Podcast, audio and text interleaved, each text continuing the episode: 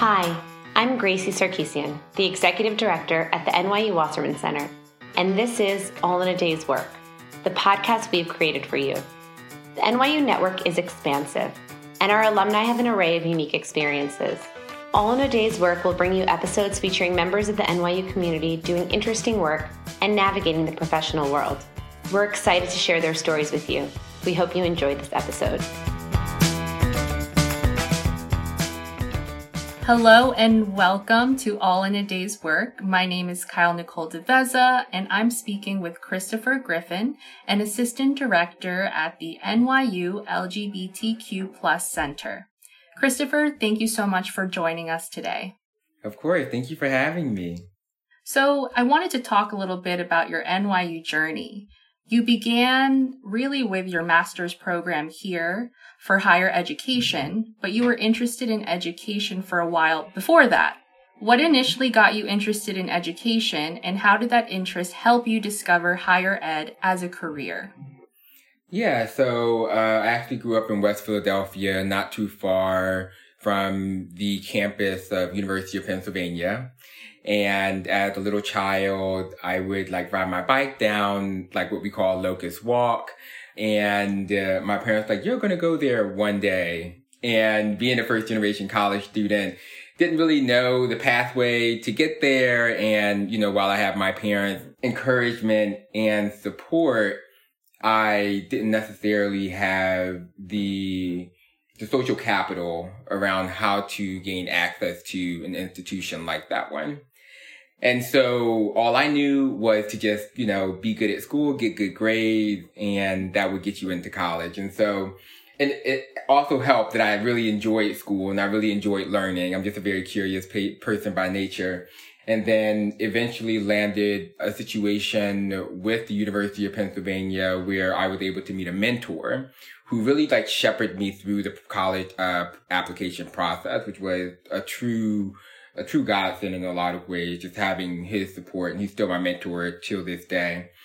And so, you know, once I was accepted into my undergrad institution, I was very motivated to ensure that all that I had learned, I really wanted to pay it forward and to help students that looked like me, black and brown students from working class backgrounds who were either within the public school system or the charter school system within Philadelphia. So started a pre-college program at Penn that still exists in some iterations. And I graduated many, many years ago and ended up coming to NYU for my master's degree where I had the opportunity to work as a grad assistant at the LGBTQ plus center. And so, you know, while I was doing my degree at NYU, not only was I learning about the history of higher education institutions, I was also able to hone in on conversations as relate to intersectional identity development and providing and creating those spaces and dialogue for LGBTQ plus students to thrive. And so, yeah, so a lot of, you know, my work in higher education really stems from my own experiences and wishing that there were certain kinds of support for me, whether, you know, an undergrad or as a grad student, it's a fabulous opportunity to really engage in a lot of the work that I'm passionate about. Thank you for walking us through sort of your academic journey into your professional journey. Uh, I would love to hear more about you expanding on your key responsibilities with the LGBTQ plus center. Yeah, so my role are are focused within a, a, few particular areas, and the main one is programming. And so we do our work through programming and creating spaces for students to see themselves, to engage in conversation, to engage in dialogue, to engage in difference, and to engage in community building. And so all the way from uh, NYU Welcome all the way up until Lavender graduation, which is our graduation ceremony for LGBTQ plus students. And so programming is near and dear to my heart. I love doing programming and one of my favorite programs is Trans Awareness Week, which takes place typically the second, third week of November where we uplift trans, non-binary, and gender expansive communities. And honestly, like one of my uh, favorite programming series. Programming is one area. I also work with all of our student groups. We have about eight active groups right now, all student led.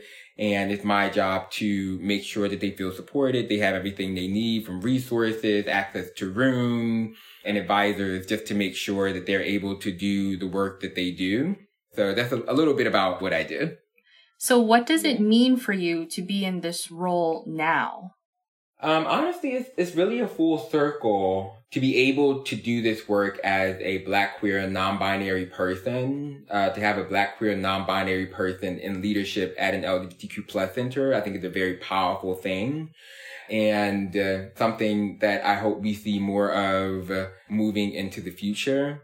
And so I think it, for me, allows an opportunity to, I don't know, to really ponder like what are different, you know, intersectional identities within the LGBTQ plus community that need to be highlighted, that need a spotlight to I don't know, to really allow students to engage in different conversations that allows them to build community with each other. And so that's honestly how I see my role. My role is to create spaces that serve as a catalyst to community building mm-hmm. so that students can see themselves in the programming, that students can see themselves in the leadership, right? And, you know, one of the things that, you know, I personally take on as a black queer non-binary person in this particular role is that I show up unapologetically in all of my identities because I think activism, advocacy is not always just programming. It's not always just policy. Sometimes it's just existence, right? It's representation. And so I think those are also some, some key elements as it relates to this particular role. But uh, very grateful to be doing this work, doing the work that I love and doing the work that I'm passionate about. Can you talk about the differences between working at a nonprofit versus working at an institution like NYU? Yes. Yeah, there are. I mean, it depends on what nonprofit you're working for. You know, the difference between, you know, working for a nonprofit, what I had an amazing opportunity to do. I was a college counselor for an LGBTQ plus youth serving organization right after I graduated in 2014. And I did that for about two years.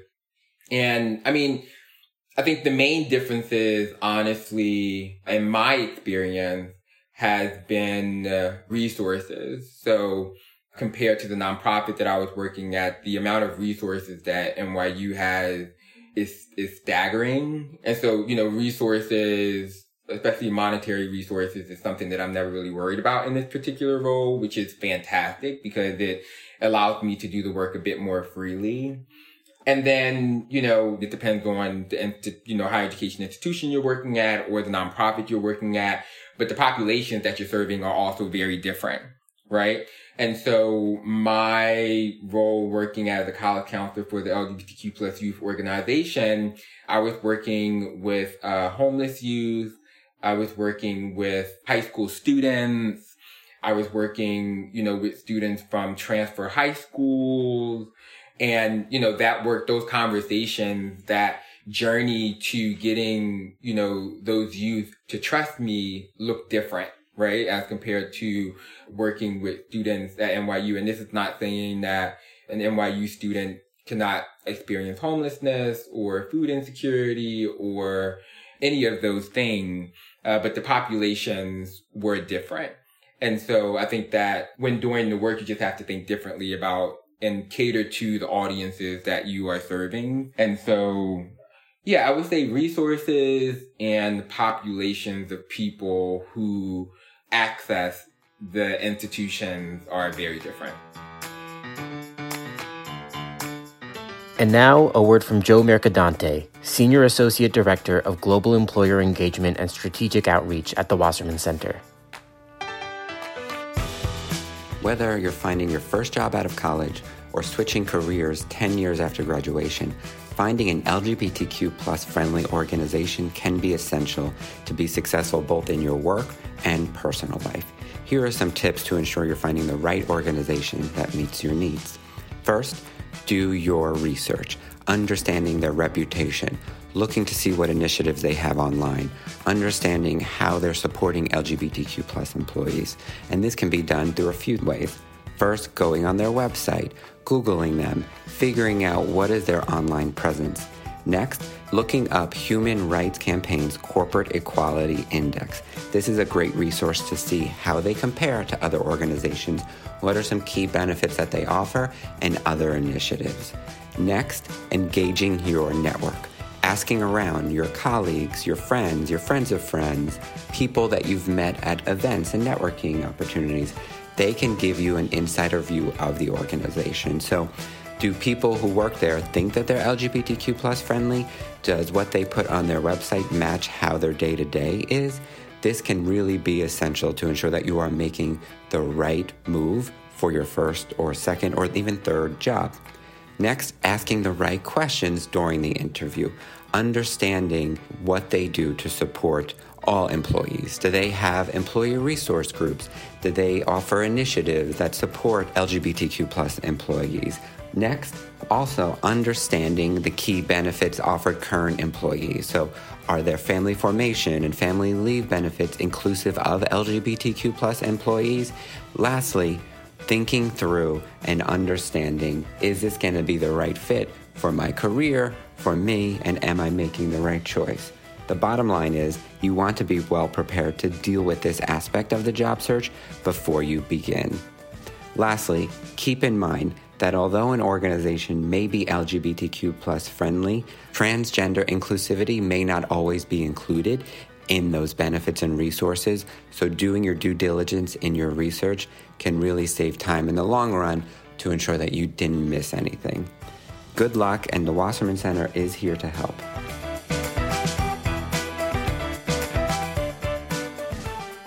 Now back to the show.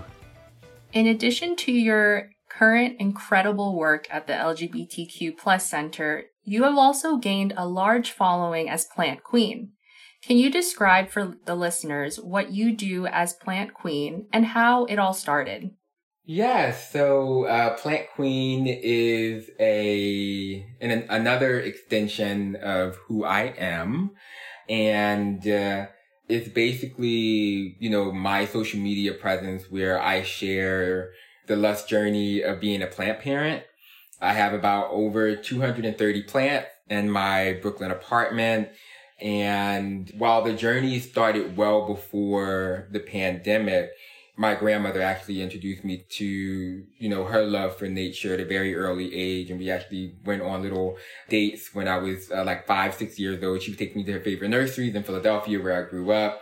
And she just taught me the importance and the sacredness of uh, bringing nature into our homes and creating spaces for our own comfort. And so Plant Queen is just that. Plant Queen is, uh, I describe myself as a black queer non-binary queen obsessed with the botanical scene. And it's really just taking, you know, different aspects of my identity as a black queer non-binary person who loves plants, who's an educator, who loves to share joy, the joy that I experience from bringing plants into my home and caring for them, but then also just sharing the things that I'm learning as I'm going. And so like as an educator, you know, I've always found that what I really love doing is taking in information and then making it fun and accessible for other folks. And so that's what Plant Queen has kind of become. And it's been really fun. I mean, some opportunities have come my way that I never thought would come my way. I was able to write my first book, uh, You Grow Gurl, Plant Queen's Lush Guide to Growing Your Garden, which was, which I wrote during the pandemic. I've had the opportunity to work with amazing brands. And yeah, I think it feels good to have built something out of just a passion and a true love and a, a family legacy. Uh, and so it's, it's been, honestly, it's been beautiful. it's been really beautiful. Your passion for plants and the familial background of it definitely shows in your community, especially in your, in the social space. But since you brought up your great book, You Grow Gurl, I would love to hear about the process of writing a book like that. Ooh, chow. Yeah. It took a lot of discipline, a lot of organization, a lot of support from uh, my editor who helped me to create a timeline. Yeah, it was a lot of research on my part, but through my grad school experience and then also my undergrad experience, which kind of prepared me to do a PhD. I was also like a McNair scholar. Um, so I really thought I was going to do a PhD, y'all. I really thought I was going to do a PhD. And so I honestly just took all that and instead of doing a PhD, I just like wrote my own book, which you basically do at the end of a PhD program. You write your dissertation. And so a lot of it was sitting down and, uh, allowing for the words to kind of just flow. So I would describe the book as like a fun, campy plant guide or green girl guide. I call my plants green girls filled with wonderful imagery of uh, black, queer, and non-binary joy. And it also takes folks through exercises that I found really helpful in the midst of the pandemic, uh, when we were like isolating and quarantining and having to spend so much more time with ourselves. And once I finished it, I, I wrote the book in five months and photographed it in like six months. And I actually hired like one of my good friends to uh, photograph the book with me, and that was fabulous. And honestly, I feel like there are just so many good things from the book that are kind of just evergreen. I think it's important that we do allow whether you're an extrovert, an introvert, or somewhere in between. I do think that, you know, existing within your solitude is really important allowing, you know, space and time just for you.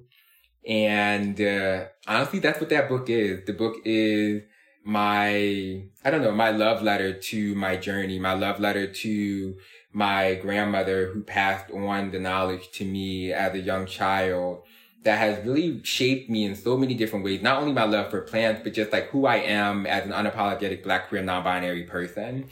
And so that, that book is that love letter to that journey. It seems that you found a balance within your personal and your professional.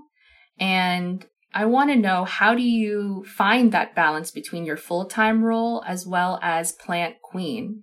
And what advice do you have for people hoping to build an online platform similar to the one that you have also created? Yes. Uh you know, it's it's it's it's all about boundaries. It's about boundaries. You got to have boundaries you got to be okay with saying no sometimes. And so for me, you know, when I was hired for this particular role, I, I made it clear that having a life outside of this work is really important to me and is what I need in order for this, you know, this work to be sustainable for me. I want to do this work for a very long time and, uh, burning out. They say sometimes the brightest stars burn out the fastest. And I'm like, I'm not trying to burn out quickly. And so, you know, I think communicating that when you are interviewing uh, for a job, I think is important. Or maybe not even putting that out there, but then, but asking questions that elude, that allows you to assess what the work life culture is within an institution. I think is really important when you're interviewing. So for folks listening, make sure that you interview them as much as they're interviewing you. And when I am not doing LGBTQ plus center stuff, I'm doing plant queen stuff, and that's typically after after the workday or before the workday. And so you're putting in a lot of hours. So like if you're balancing both, time is of the essence, and you have to use it wisely. And then as it relates to the social media presence, what I encourage folks to really start with is just to find a passion or multiple passion and just create for you. And so that's honestly how Plant Queen started. I was like, I really like doing this. I really like documenting my plant journey. So I want to create a digital journal and that's what it was. And as, you know, it grew, I wanted to explore and be creative with how I showed up and the conversations that I had and so, yeah, I think it's really about consistency. I think it's doing it for you first and foremost. That is fun for you, that you enjoy it so that it is sustainable in the long run.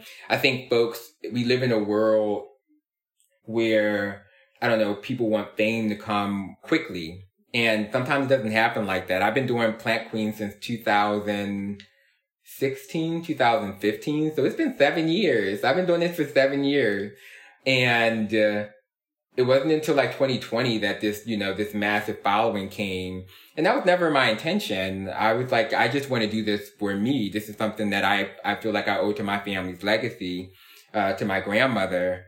And it kind of just took off in the ways that it took off. And now, you know, opportunities are coming that are amazing that I've never dreamt of. And it's been, it's been great. So boundaries, caring for yourself, knowing that you don't have to do it alone. There's beauty and community care. I bring my friends into whatever I'm doing as much as possible and I pay them when they contribute to whatever I'm doing. And so, yeah, I think that's a lot of advice, but I would stick to those things, but also understand that your journey is your own and you know what's best for you. So stick with your gut and uh, enjoy yourself. Have fun with it. As you continue to enjoy your journey, What's next for you, Christopher? You know, honestly, this, this pandemic has took me through a loop in a lot of ways, uh, personally, emotionally, and, it, you know, allowed me to really just reflect on what's important in my life. And honestly, you know, I think I've always been a person who's like, this is exactly what I want to do. I have a timeline, da da da da. And I think I'm at a part in my life where I'm kind of just open open to the possibilities. I don't know what the possibilities are yet. I think at this point in my journey, I really, I'm really just opening myself up to the universe and uh, allowing for the possibilities and the adventures and the journeys to kind of just come my way. Christopher, thank you for taking the time to speak with me today and share your experience with the NYU community. This has been Kyle Nicole DeVeza with another episode of All in a Day's Work. Thank you for listening. If you want to learn more about the services that are offered at the Wasserman Center, you can log on to our career portal, Handshake, through your NYU homepage. Today's episode was hosted by Kyle DeVeza, with episode guest Christopher Griffin. We're produced by Sarah Rosenthal and Ben Barzilai, edited by Ben Barzilai, and created with support from Emily Anderson, Danielle Crystal, Haley Garofalo, and Joseph Mercadante. That's all in a day's work. Thanks for listening.